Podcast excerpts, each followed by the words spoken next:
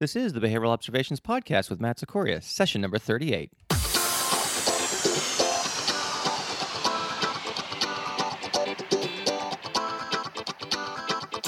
Welcome to the Behavioral Observations Podcast, stimulating talk for today's behavior analysts. Now, here's your host, Matt Cicoria. Hey everyone, it's Matt here. Welcome to this very special episode of the Behavioral Observations Podcast. This entire episode will be brought to you by the Next Gen Revolution Summit. You can find out all the details about this at the nextgenrevolutionsummit.com. That's the kind of clearinghouse of all the information you need on this conference. So, in this show, you will not hear me talk about the fantastic supervision services of Dr. Lisa Britton, nor will you hear me talk about the CEs that are available at behavioralobservations.com forward slash get CEs. No, no, no, you will not hear me talk about any of those things. No, this entire episode is brought to you by uh, the Next Gen Revolution Summit.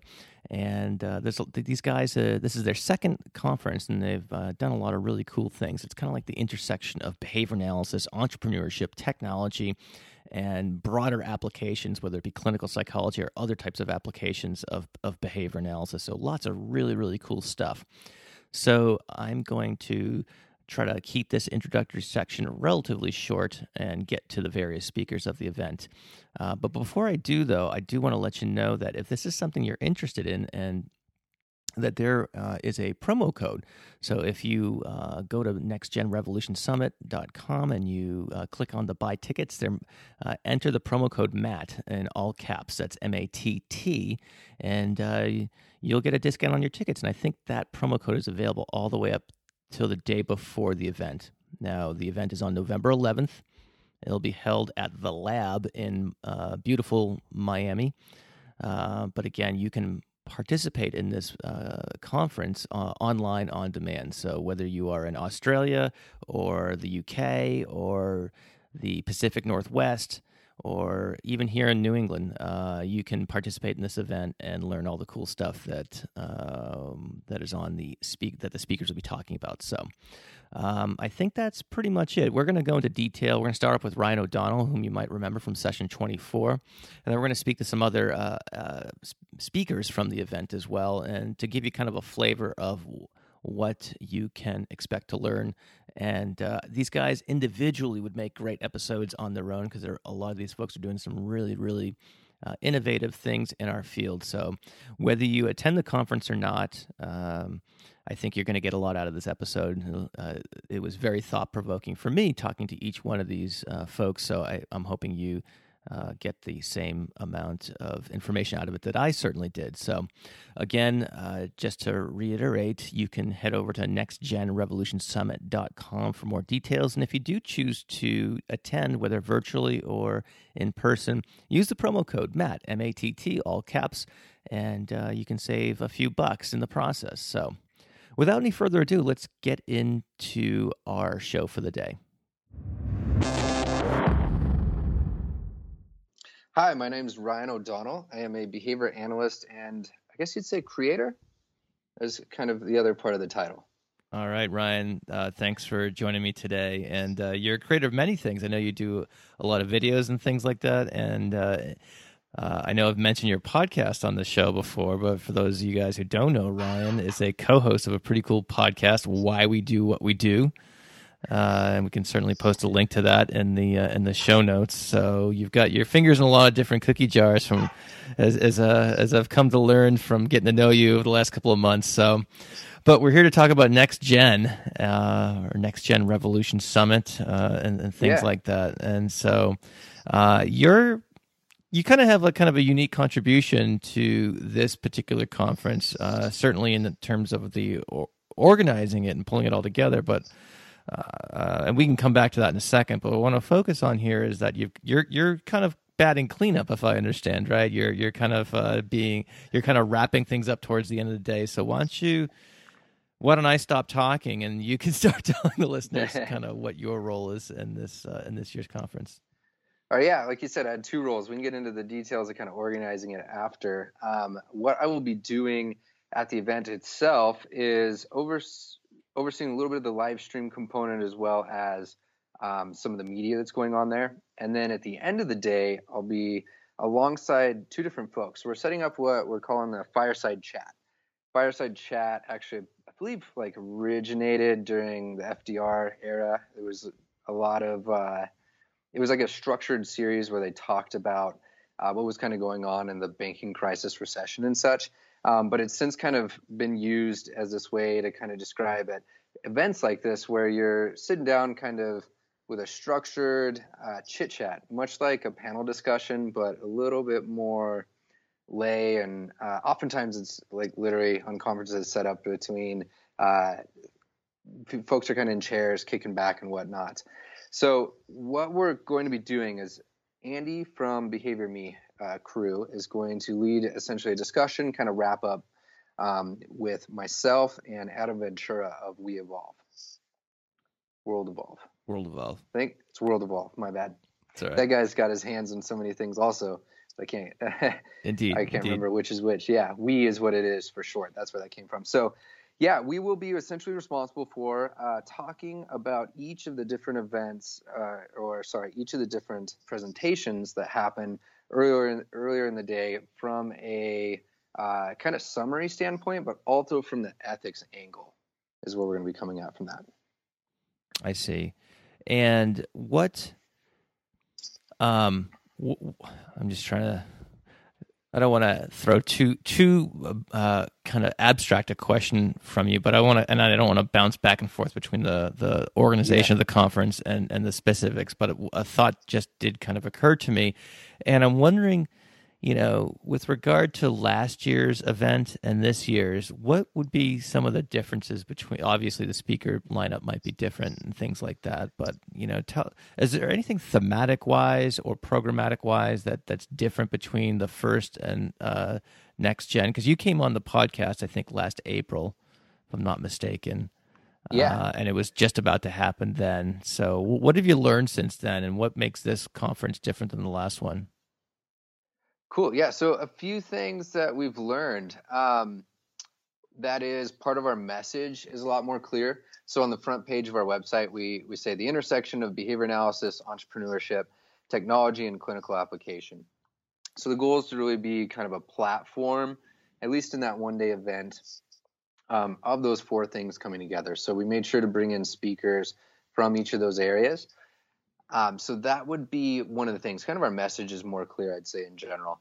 Now, the other thing that's different is the last one was this kind of reflection and idea after looking at a travel schedule that I had coming up um, with a, one of the partners back in New Jersey. And so the ramp up launch was all done within like seven weeks, which was extremely hard to do, but we pulled it off. So this time we started planning much earlier, kind of talking more in May and June for the November event. So um, there's been a lot more, I guess, material that we could put out there, kind of talking about it. So each of the speakers, uh, we've got some information up on them, as well as we were able to get some formal sponsorships set up as well, or gigs like we're doing with you uh, on this podcast lined up as well. So the, I guess the, uh, I kind of talk about it like we leveled up in a sense. Mm-hmm. um, and there's there's more organization and structure to it. So the Behavior Me crew, as well as Melissa Engesser with the Bedrock Clinic and Research Center back in New Jersey, are uh, essentially it's the three of our organizations working on putting that together. So there's a lot more talent behind it, especially on the business and kind of entrepreneurship angle. Uh, Behavior Me has been really valuable in that sense too. So that's the long story long, I guess. On okay, kind of kind of how that's coming. All right, this this podcast is all about long stories. Uh, so, um, what um, you know, I, I meant to ask this earlier. What is the you know being able to attend kind of remotely is kind of a, a, neat thing, and and you know, kind of reflecting on our New Hampshire ABA conference that happened here in our backyard not too long ago. You know, we sold yeah. out in record time, and I know a lot of conferences in our neck of the woods uh, at least me speaking in the, for the New England area, like Mass ABA and BABAT and things like that, they sell out really fast. So you know, certainly mm-hmm. having an online component seems really uh, appealing, uh, especially if it's a situation where someone doesn't have the ability to travel, or you know, we certainly have listeners and you know, um, yeah, you know that we're you know that was you know that, that, we're reaching here that are you know in places like New Zealand, Australia, India, um, you know, yeah. Brazil, the UK, etc. So, uh, talk us through the process in terms of attending online and things like that, and you know what that experience is like from a user standpoint. For sure, yeah. So it kind of originated from uh, trying to consume everything I possibly could in behavior analysis. There was always so many opportunities of the different affiliate chapters, you know, the, the different ABA chapters out there that were were happening, and I, I was always hearing or seeing about these cool things that were going on, but we couldn't really access them. So it's partially fueled by that. Was could we try to provide it in a format that where if you know money, travel, those sort of situation, conflicting things in your life that are oftentimes totally reasonable, right, get in the way. How could you be able to access it afterwards? So we've set it up to where there is um, as much of the same stuff that's going on in the event the day of built in as possible. So we're bringing some different tools. We're actually still doing a, uh, a final kind of comb over on what those are that are out there because that world kind of changes so fast. So the interactiveness, right? Like we we not only have moderators and, and people in the chat they're helping live the day of, but we also have um, some breakout activities that we build into there as well. So last time there was a lot of uh, what they call mind maps or brainstorm activities kind of going on where everybody was jumping in together what was cool there was um, depending on the talk, we could structure it to where people could connect and find each other as well. So when you're attending live, for example, if you had a, a certain interest in technology and you're looking for like-minded people, the these uh, this online avenue, especially live that day of, allows you to connect with like-minded people when you're doing those sort of activities. So there was some cool opportunities to kind of follow up, and I think that's the heart of many conferences and events is networking, right? Like you can build out your relationships, find like minded people. Um, so we try to put that on there. As for logistics, the way that works is there's going to be a, a, series of structured emails kind of saying, hey, here's how it's going to work. Um, materials are sent the day, uh, a couple days prior. You have access to those. Um, we will, depending on the ratio of people online, we'll have a certain number of moderators that can keep up with co- questions and comments and such and uh, we I expect it, depending on the numbers as well. We're going to do as much as we can filtering that kind of buffering between the, you know, for example, if someone has a question like during the actual conference for the speakers during a Q and A sort of time, we're going to do our best accommodating those sort of things. Um, I just don't know the volume quite yet on that to see how we'll handle that. Sure. Um, but that's kind of what to expect. And then afterwards, also keep the materials open for 30 days um, and number of like quizzing options and stuff set up for CUs and such. So there's a lot of a lot of work behind the scenes, I guess, afterwards, and kind of communicating with people live.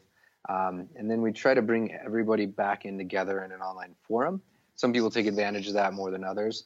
Um, it kind of depends on what you're looking for out of the event. So that's kind of where it came from and what to expect. I don't know if I missed anything though. No, no, that's that that I think helps a lot. You know, I think anyone who's contemplating doing something like this, you know, that I think the more detail that it can help them kind of place themselves in the context is is is, yeah. is great. So, um, so who, so uh, let me try to phrase this differently. So you mentioned earlier that the conference is like the intersection of behavior analysis technology, entrepreneurism, uh, and maybe a couple other things that I can't uh, list off rotely just just Cl- yet. Clinical but psych. Yeah, there you go. You there well. you go. All right. Yeah. All right. Uh, three out of four, right? Um, yeah. Solid. So, so yeah, it's a it's a C, right? It's the story of my life. Um, anyway, um, uh, self-deprecation notwithstanding, um, who is the who is the ideal participant for this show? In other words, um, you know, show. Excuse me. This I've got podcast shows on my yeah. brain, obviously, for this event. Who you know? Uh, yeah. Who, who? What? What? Uh, it or do you, that might be an unanswerable question or an unfair question, it's, but I guess what I'm what I'm wondering right. is like who would who is you know do you have an idea of a uh, of your uh, of a of a behavior analyst or an entrepreneur or you know fill in the blank you know um, mm-hmm. that would get the most out of this type of event so I think I think where we're so there's two sides of this, I guess. The the where we're seeing uh, a good amount of signups is generally uh, there's a lot of interest from students. So people in some sort of capacity, usually in grad school, that are looking for um, what's kind of going on in these sort of tracks. So there's, for example, we can take uh, Behavior Me, uh, this virtual reality and behavior analysis kind of intersection that they got going on here. Um, that is a good example of folks that are interested in applications like that. We have that's attracting students that are kind of like, hey, I'm, I'm, I'm getting the skill sets that I need working in these settings, um, enjoying things, but looking for like what else and what other applications are kind of going on out there. Um, now, each of our speakers, I know I highlighted Behavior Me there, but each of our speakers have some sort of background in that. So Eb Blakely has a background in uh, doing really hands-on work in the Microsoft suite that so many people uh, work with in our field and using that to his advantage. Um, the only speaker that doesn't have this like behavior analysis plus something else that's going on is Michael Morris, Dr. Michael Morris out of the UF.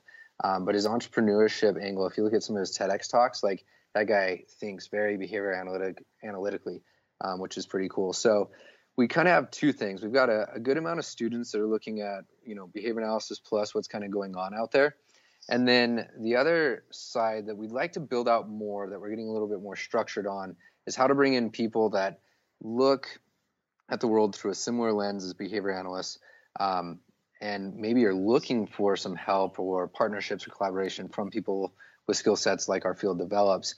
Um, so what we started to do, for example, it's on the fence. Um, I'm hoping that we have occupational therapy CUs provided there um, with the entrepreneurship speaker coming in. We're starting to get some interest from those sort of folks because um, Dr. Michael Morris is known pretty well across the field. So we're getting uh, we're also trying to i guess the, the core thing bringing this together is behavior analysis plus interest in these other avenues um, and folks that are looking for that all right cool so if you are a uh, you know it's funny that you mentioned that you know students are, are kind of digging this stuff and i'm wondering you know if they're just you know in their grad programs and trying to consider what other applications behavior analysis has you know, uh, beyond yeah. or at least in addition to providing services to, you know, kiddos with ASD. So, um, yeah, yeah. And what's interesting and cool is um, just about everybody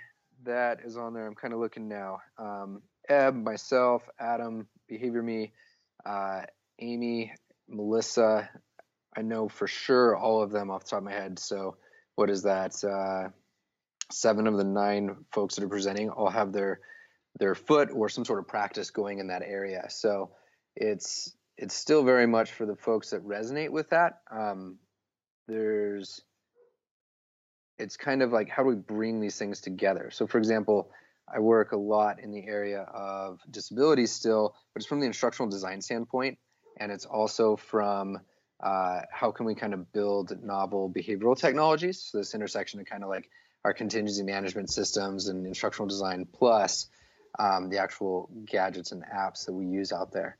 Um, so yeah, there's there's a lot here. I'm finding right, as we cool. talk it out. All right, fun, fun. Sounds like a really cool event, and I uh, wish you guys the best of luck. Uh, last question: So, if people want to know a little bit more about you or reach out to you, I know you're all over the socials. Um, yeah. How can people How can people uh, touch base? Yeah, so I tell people usually try to funnel it in uh, based on the project. So if it's next gen, uh, anything at next gen rev will pull up um, on any of the social platforms. The uh, personally, uh, I'm building out a site that's not up yet, ryano.com or theryano.com because I couldn't steal ryano.com yet. I'm not trying to be too presumptuous there. It's just finding the same handles across all these social platforms are hard. Um, so I'm at at theryano.com, like spelt out uh, the podcast at WWD WWD podcast. You can find us on that as well. Um, remind me the, of all of those. Remind me the the URL for the actual conference. So the actual conference next nextgenrevolutionsummit.com. All right, cool. Um, if you hop on there, you can find all the information. Various different sponsors actually have some different um, discount codes. I know we have one for you set up as well. Um, so people can kind of search for those on social as well. All right, very cool. And yeah, so that is next Gen, Next Revol- Gen Revolution Summit. Revolution Summit. Okay, yeah. all right. I, I, I, I was, I sh- Yeah. it shorten one and shorten the wrong one. But um, to all of you guys driving around the car, or uh, you know, not a bit, not you know, who are listening to this without a pen and paper handy, we'll have that linked up in the show notes. So go on over to behavioralobservations.com and uh, look for next gen uh, somewhere, and uh, you will find what you need to find that website and uh, learn more about this stuff. So. Yeah. All- right, Ryan. Thanks for uh, joining me again, and again, wish you best of luck at the conference. Cool. Thank you very much. Appreciate the support. Um, and any listeners, like I love connecting. So hit me up. There's never like whatever platform, whatever it is. Let's Right. let's so chat. whether it's Instagram or Facebook or Twitter, I know you. you- It's all. yeah, Snapchat, like whatever it is that people prefer. All right. Cool. All right, my name is Andy Chavez, co-founder of Behavior Me.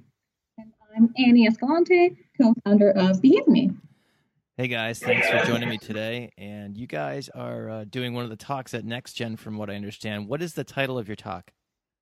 Uh, so the t- uh, t- title of our talk is Innovation, Technology, and Behavior Analysis. And we're going to go a little uh, into our discussion regarding how we can find functional innovation within um, the technology that's being presented at uh, conferences all over the world, especially out of Silicon Valley, stuff like uh, you know virtual reality, uh, the Internet of Things, IoT, uh, and how that can inform and be used as a tool for the behavioral analysis industry. Um, and then we're going to go a little uh, deeper into our what we do as Behavior Me and how we're implementing virtual reality for ABA.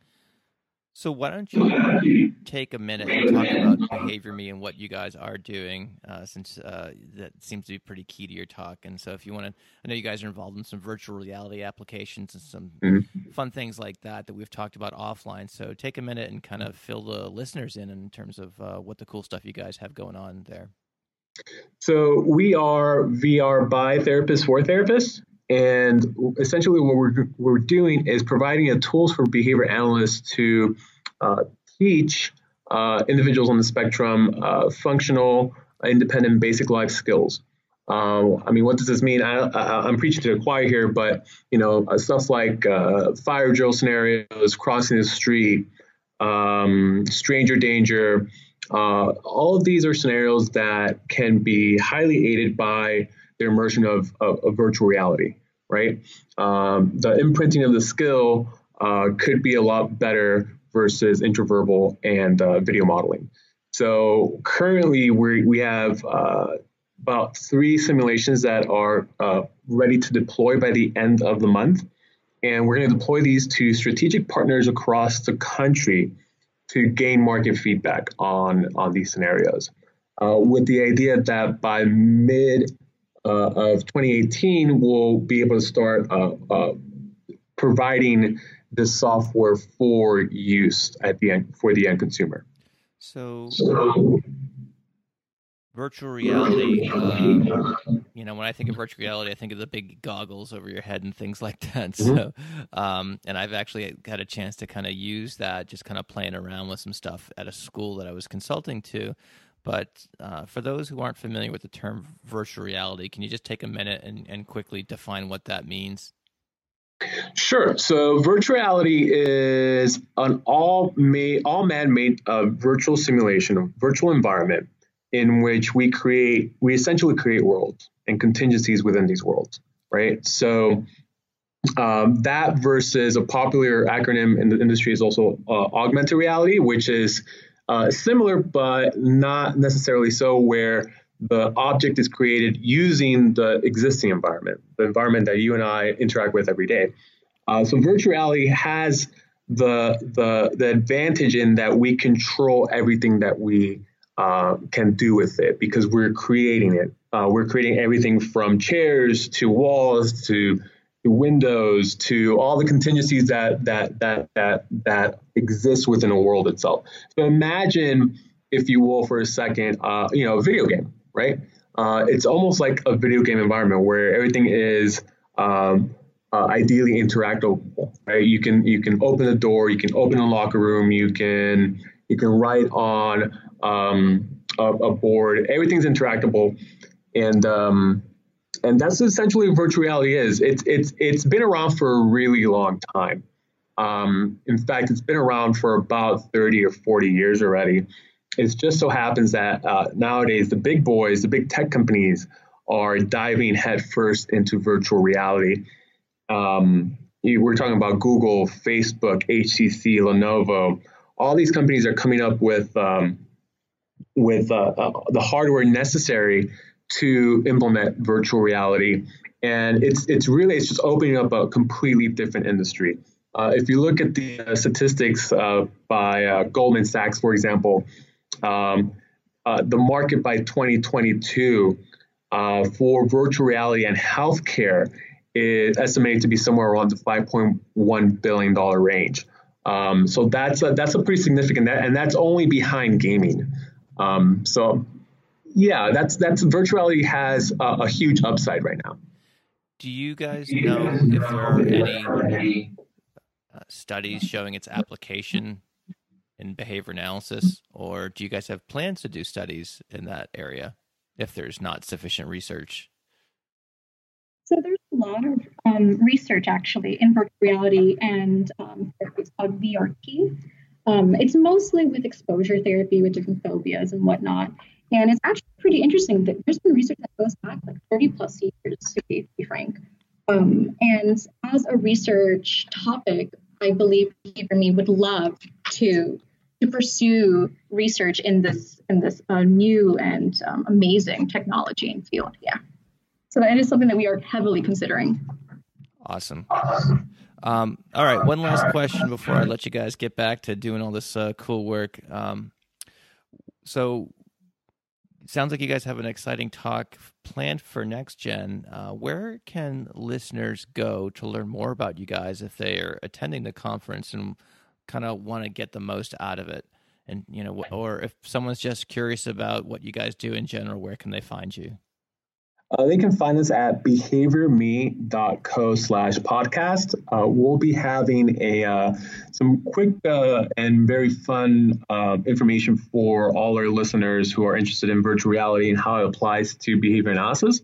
And uh, you guys can sign up for our beta testing. right now, we have a, a, significant amount of individuals who want to participate, and we're always looking for more minds. We're always looking for for individuals who are open and excited and, and are willing and able to, to hop into something like this and uh, give us their feedback. Very cool.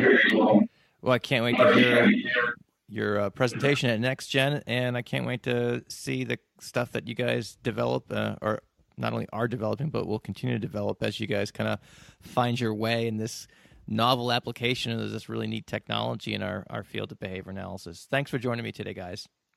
Thank you, thank you, and uh, thank you we look forward to next gen um, and all our speakers, and we'll have a demo there for everyone to use. So uh, be excited. All right, right on. My name is Melissa Engesser. I am the executive director of the Bedrock Clinic and Research Center located in um, South Plainfield, New Jersey. Hey, Melissa, thanks for joining us today. So, you are obviously one of the presenters. You were talking to you because you're one of the presenters at Next Gen this year. So, uh, why don't you tell us the title of your talk? So the title of my talk is All the Possibilities Exploring Entrepreneurial Possibilities in the Field of ABA. I see. And so, um, can you? I don't want you to kind of uh, spoil your talk or anything like that, but can you give us kind of the Reader's Digest version of uh, what it's about and things like that? A little bit. Um, I guess what it's going to focus on is helping behavior analysts move into other areas outside of developmental disabilities and ASD.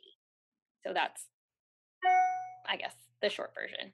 I see. I see. Well, we can we can maybe go a little deeper than that. so, is that something that you you've been doing at, at the Bedrock Clinic? And in, in, in that question, you can kind of yeah. take take a second to tell us what the Bedrock Clinic is about and things like that. Yeah. So um, some of the work that I do at Bedrock Clinic is on dissemination, and we are a training facility for graduate students. And a lot of the issues that we're kind of seeing is that a lot of the graduate programs are very, very become very autism based, um, and that becomes an issue because we don't have we don't these students aren't really obtaining a generalized repertoire of the science and where it can really go and it's in the long run, and I'm sure we're going to be seeing the ramifications of this, um, we will be losing the field of applied behavior analysis if we continue on this path. Um, we are leading into the path of being more so of a treatment versus an actual science if we continue to just focus on ASD and developmental disabilities. That's not to discredit. A lot of the work that we also do here at the clinic is working with children with developmental disabilities because unfortunately it is a bread and butter, but we also are expanding into other areas. For example, we are actually opening up a preschool that's just for general ed children, but it's all based on the science of applied behavior analysis. So again, I'm taking the science and I'm you know providing a service that's needed so parents need a preschool service for their children but um, it's the curriculum is going to be based on applied behavior analysis and not in the sense that we're doing discrete trials with preschoolers that are neurotypical but in the sense that um, we are using the principles to accelerate learning and uh, empower young children and give them a love of learning i see you could say oh i mean all these blocks in the VB-MAPP are filled up you know yeah these guys are kicking butt. Um, that's cool. So, uh, are you guys developing that preschool curriculum yourselves? We are. Um, we right now we're still working on licensure, but hopefully this we're hopefully going to be opening. We were supposed to open already in October. We're waiting on the state of New Jersey for approval, but yeah, we're working on the curriculum ourselves. Um, there's some PSI components, precision teaching components as well um, with it and it is still very developmentally appropriate so we're actually like incorporating concepts within the waldorf um, progressive educational model um, because we still want to be appropriate and development, you know, developmentally appropriate. We don't want to be doing weird things with kids that, you know, like sitting kids in chairs for long periods of time. Like that's right. not appropriate for a two-year-old. So um, for, for all the students who are listening, don't do weird things with kids, right? That's yeah, don't do weird things with kids. When you teach, think about your audience and think about what you're teaching um, it doesn't i feel like there's a big misconception of what the science is. So i mean I, and hopefully this will create be a pilot program in which then other people will say wow this is really cool. These kids they look like little mini geniuses coming out of there. Um, but we're still developmentally appropriate but we're using the science. It's still going to be data driven um, and you know the goal going back to my presentation is going to be to inspire young behavior analysts to not be afraid and to try something new. Um, obviously, don't try something new that you know is going to put anybody at risk. But if it's like right. risk, I mean, I think I say go ahead and do it. Very cool, very cool. I can I can't wait to hear both the talk and to hear more about uh, how your preschool gets up and running. I'm sure those of the uh, many many listeners listening to this right now are probably you know the wheels are probably spinning about how that might work and all the possibilities and things like that. So that's super cool and you know hats off to kind of branching out in different directions while at the same time certainly uh, recognizing you know you got to as a saying go um, you know uh, uh work with the, the clientele that kind of brought the science to where it is right now or at least brought the popularity of aba and the funding and all that other stuff that comes along with it to where it is right now certainly so um, very cool. So are there any uh, articles websites uh, videos uh, whatever that might help attendees get a better idea of what you're talking about prior to your talk well, I'm interested in a bunch of different things, specifically in theoretical approaches to behavior analysis. Um, I just wrote a blog for NextGen um, on the NextGen website uh, regarding, you know, ballet. And you know, I, in my previous life, I was a dancer. I danced all the way till I was 22 years old, and I danced with Miami Ballet. So I was a trained, very well trained student um, embark in another career path, but I do understand ballet very well. My daughter's a ballet dancer. Um, and I feel that um, ballet training specifically, um, I go through why the Russians are the best and they, they use like a Vaganova training method.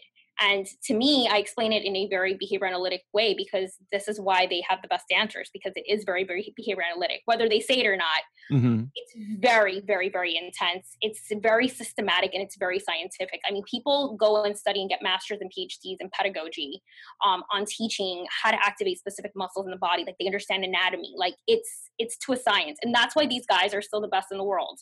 So what I did is I took this idea and I um, I translated into behavioral language.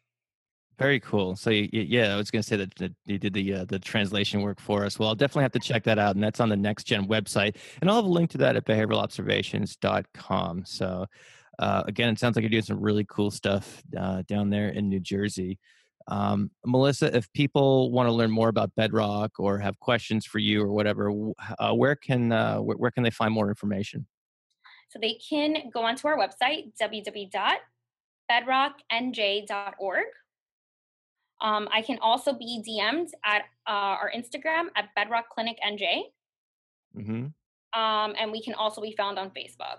Um, but Instagram is we're pretty like on there pretty frequently.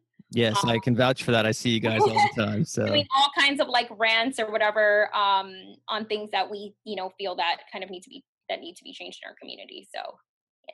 Very cool. All right. Well, look forward to hearing your talk and thanks for taking some time to give us a little preview. Sure. Thank you. No problem.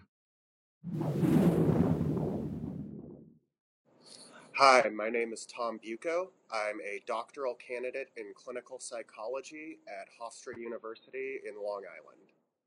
Tom, uh, thanks for joining us today. Appreciate you coming on the show. Uh, so, uh, you are giving a talk at the Next Gen Revolution Summit. So, why don't you tell us what it's about? Uh, so, my talk is Expanding Horizons, a case study in expanding behavior analysis into other fields. For me, I'm going to begin the talk with a case study of myself and how I seek to disseminate and apply behavior analysis within the field of clinical psychology and what led me there, with the broad goal of for people interested in kind of working outside the box of behavior analysis, identifying what skill sets they would need to develop to move forward in a different field, including traditional and non traditional sources of education. I see. So, um, have you, did you enter your grad program as a behavior analyst already? Uh, I, I did not. I got my undergraduate degree from the University of Nevada, Reno, which has a very intense behavior analysis focus. Mm-hmm. Um, I knew that my particular areas of interest, uh, which were self and identity, um, many people in behavior analysis weren't examining. so I went with the clinical psychology route, but I'm very much a behaviorist, and that informs the entirety of my worldview. So I'm forging into another field with the whole of disseminating behavior analytic thinking techniques and technologies within the realm of clinical psychology. Now, I don't want you to give away too much of your talk. Having said that. so if you're um, you, going into like a clinical psych doc program, do you, did you uh, with a strong behavior analytic background? Um, if it and again, I'm, for the listeners won't be able to see, but uh, you know, if we use the air quotes of you know traditional clinical psych program, um, do you feel that you have to be kind of a behavior analytic evangelist and, and kind of convince major professors, advisors, et cetera, to kind of take on work or to guide your work into doing something uh, in, in, this realm? How, how, does that experience? How is that? Ex- if that's your experience, how does it? How there's there is some evangelizing component. What I'll say is that my program is cognitive behavioral, mm-hmm. so I am sometimes the lone person who doesn't fall in the CBT realm shouting from the rooftops. I see. Um, but sometimes it becomes a matter of how to speak the language of the field without compromising the assumptions of my own science and my own set of values related to behavior analysis. I so see. it's a little bit of evangelizing and a little bit of politicking. It's about knowing kind of where to walk that very delicate line. Oh gosh, that lesson is so needed in our field many times. I think so. Oh. So you know, so if you went to UNR, I'm, I'm going to take a guess here that you were kind of uh, that did you, you did you get a background in kind of uh, relational frame theory and ACT and things like that? I did get a background um, in relational frame theory and ACT, as well as a very strong background in EAB and in theory and philosophy more broadly, having worked in Linda Hayes's lab for many years. I see. And so I imagine, you know, and I don't want to get too inside baseball, but from what I understand, that there is, uh, if you contrast ACT with, you know, perhaps traditional CBT, there's some folks who perhaps aren't necessarily psyched about getting on with the with the ACT program and things like that. Have you? That have you... is definitely the case, and I've definitely seen it with. Um, some people who are very much hardcore CBTers and um, very much aren't interested in the kind of ACT model. Um, though often I find that the things stated about ACT don't necessarily reflect a broader understanding of ACT. It sounds like the kind of thing where people criticize applied behavior analysis as, you know, uh, programming kids with as robots and mm-hmm. using M and M's indiscriminately and things like that. Is that is that kind of the the the, the misinformed uh, critiques that would be analogous to many of us as yeah. as traditional behavior analytic practitioners? Mm-hmm. Yeah, and it it falls within the history of behavior analysis that many of the critiques have come from spots of vast min- misinformation, and I'd say that's kind of like a historical reality of our field. Right, right. So, um, very cool. Um, and I, I'm excited to hear what you want to what, what you're going to talk about in terms of, you know, kind of a behavior analytic construct or behavior analytic view of the constructs of self. And uh, I, I, did, or at least what your work is and things like that. Um, but again, I don't want you to give away too much of, of what you're talking about as well. So, um, uh, so putting that in mind, are, are there any uh, resources, articles, TED Talks, websites, whatever you want, you know, anything that folks can kind of check out in advance to maybe get a sense of what you're talking about or get the most from your from your I, talk at the I, conference? Yeah, I would say the articles out there that would be beneficial for understanding my specific orientation um, would be the work um, on clinical behavior analysis by uh, Stephen Hayes um, and Bill Follette and those in that arena. But really, my hope with this case study is not just that someone could go out and be a clinical psychologist or branch into this field, but that someone could find what it is that their passion is that they want to push behavior analysis into. So, really, the most beneficial thing would be to find what's already out in those other fields and how those people are talking to each other. And that can then kind of begin to inform the workshopping component of what I'll be doing, of how you really identify the things you'll need to do to branch into this other area you're passionate about that traditional BA hasn't been in. All right, pretty cool. Uh, if people have questions about this stuff and want to, you know, either reach out to you or whatever, what would be the best way for them to do that? Uh, I am available via email. Is probably the best way to reach me. Um, my email is tbuqo1 at pride.hofstra.com edu. All right, cool. We will have that also in the show notes of uh, this episode. And uh, cool, cool. Well, best of luck in preparing for your talk. Uh, it sounds like a fascinating one, and I'm looking forward to checking it out. Thank you, and thank you for having me. My pleasure. Thanks, Tom. Hi, my name is Nick Green. I am the founder and CEO of Behavior Fit, a company dedicated to simplifying health with behavioral science. Um, I'm also a full time PhD student at the University of Florida. Cool. Well, Nick, thanks for coming on the uh, the next gen promo episode. I appreciate taking the time to do this. So, uh, why don't you start by telling us what the title of your talk is, or at least the working title, if you don't have it all ironed out yet? Sure. Yeah, I'm uh, happy happy to be on the show today, and uh, the, really the working title is uh, just addressing how to expand the field of applied behavior analysis. I see. And so, what are some of the themes that you might cover? I mean, obvious aside from the obvious title.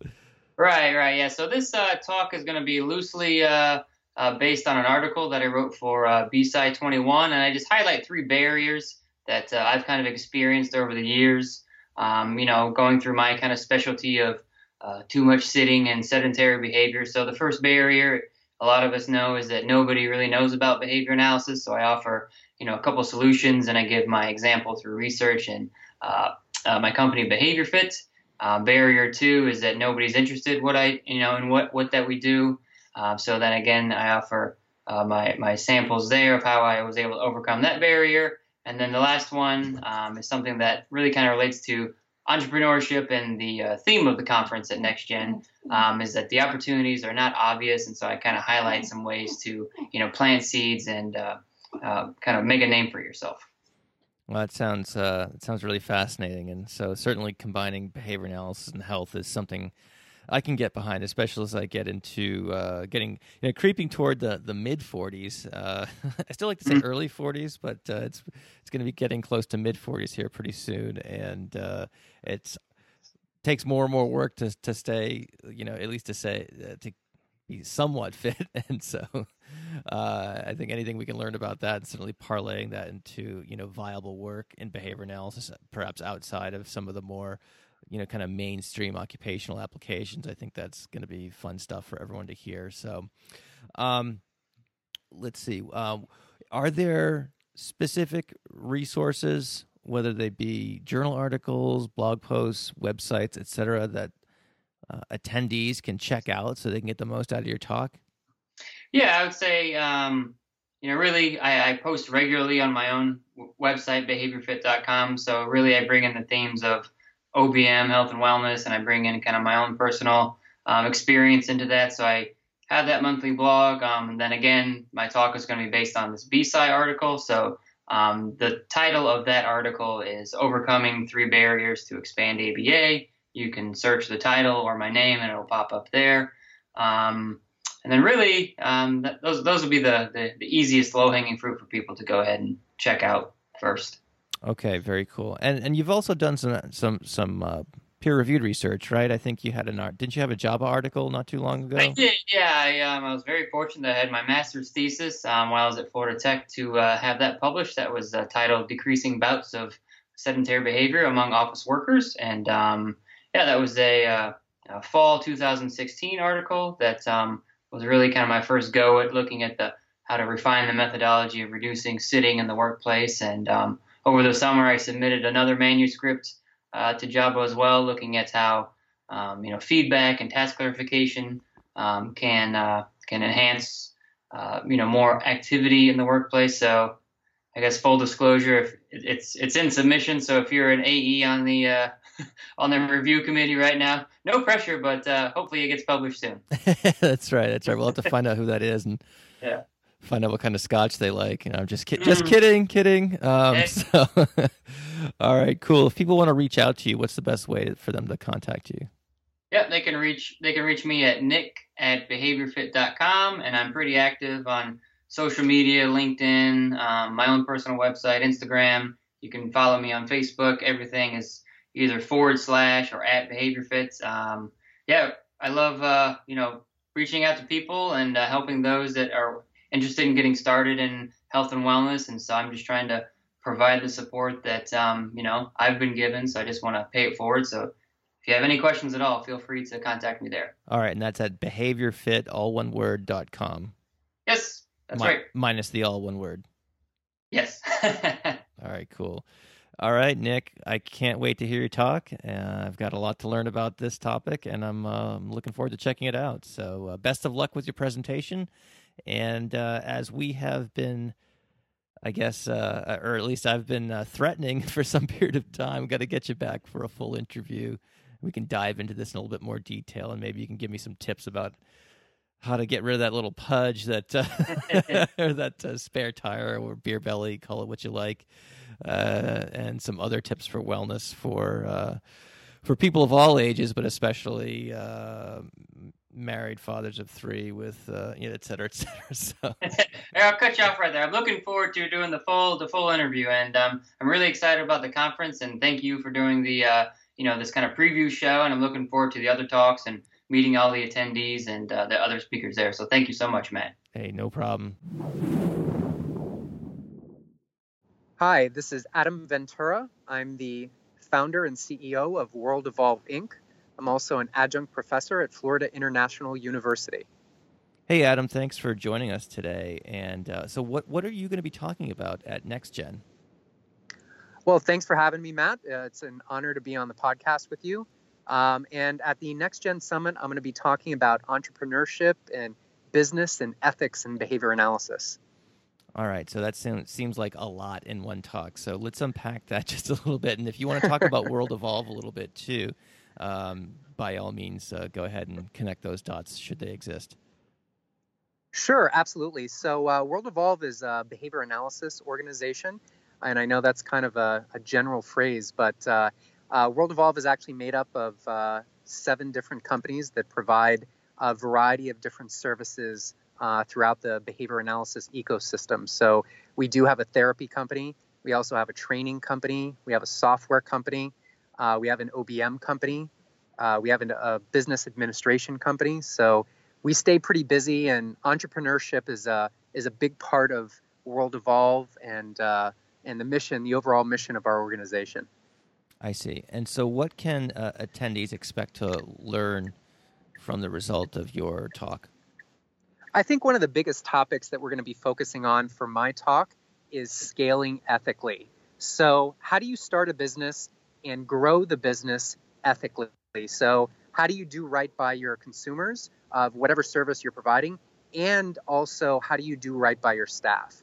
Um, so, I really feel like uh, every organization has two different demographics that they're serving, not just the consumers of their services and products, but also the people that make up their company. I see. Yeah, and you know that whole idea of growing in a responsible way is certainly probably on the top of many people's mind given the rapid pace in, in, which our field is developing, the never ending emails that many of us seem to get about uh, advertising for staff, et cetera, sure. et cetera. So, um, sounds like you got a. Uh, a, a, big uh, a, a, big list of things to to, to uh, go over, or a big task, I should say, to accomplish in this talk. And uh, I look forward to hearing more about it. So, um, if people want to learn more about World Evolve, or if there are any articles uh, whether they're journal articles or blog posts or websites or anything like that. Are there any resources that you can point to folks so they can maybe read up on and get a little ahead of the game so they can get the most out of your talk? Absolutely. So I would probably recommend three different locations. So they can go to our website, which is world-evolve.com um, to learn more about our organization. And if they want to learn a little bit more about me or some of the articles that I've already written on these topics, uh, they can visit me on my LinkedIn page. They can just uh, do a quick search for me at Adam Ventura uh, in LinkedIn. And also, um, I'm fortunate enough to be a contributing writer for uh, behavioral science in the 21st century, so bsci21.org. Um, and I've written a few different articles on entrepreneurship and behavior analysis. Um, I'm going to be talking a little bit um, at the presentation at the summit on how mentorship um, uh, works into entrepreneurship as well. And I wrote an article on mentorship on BSci as well. So if somebody's interested, they could go to BSci 21 and and it'll t- and it'll pull up a list of all of the different uh, articles that I've written. Fantastic. I think we lost you there just for a second, but uh, just to recap, you were talking about bsci21.org, particularly articles on mentorship and entrepreneurship. And if folks want to learn more about that, they can go there and search there. And just to let the listener know that I will have all these links in the show notes, so you can go to behavioralobservations.com and look for Next Gen Revolution Summit, and we'll have the links to all these things in there. So cool. Um, well, I can't wait to hear your talk. And uh, any anything, any final thoughts you want to leave the listeners with?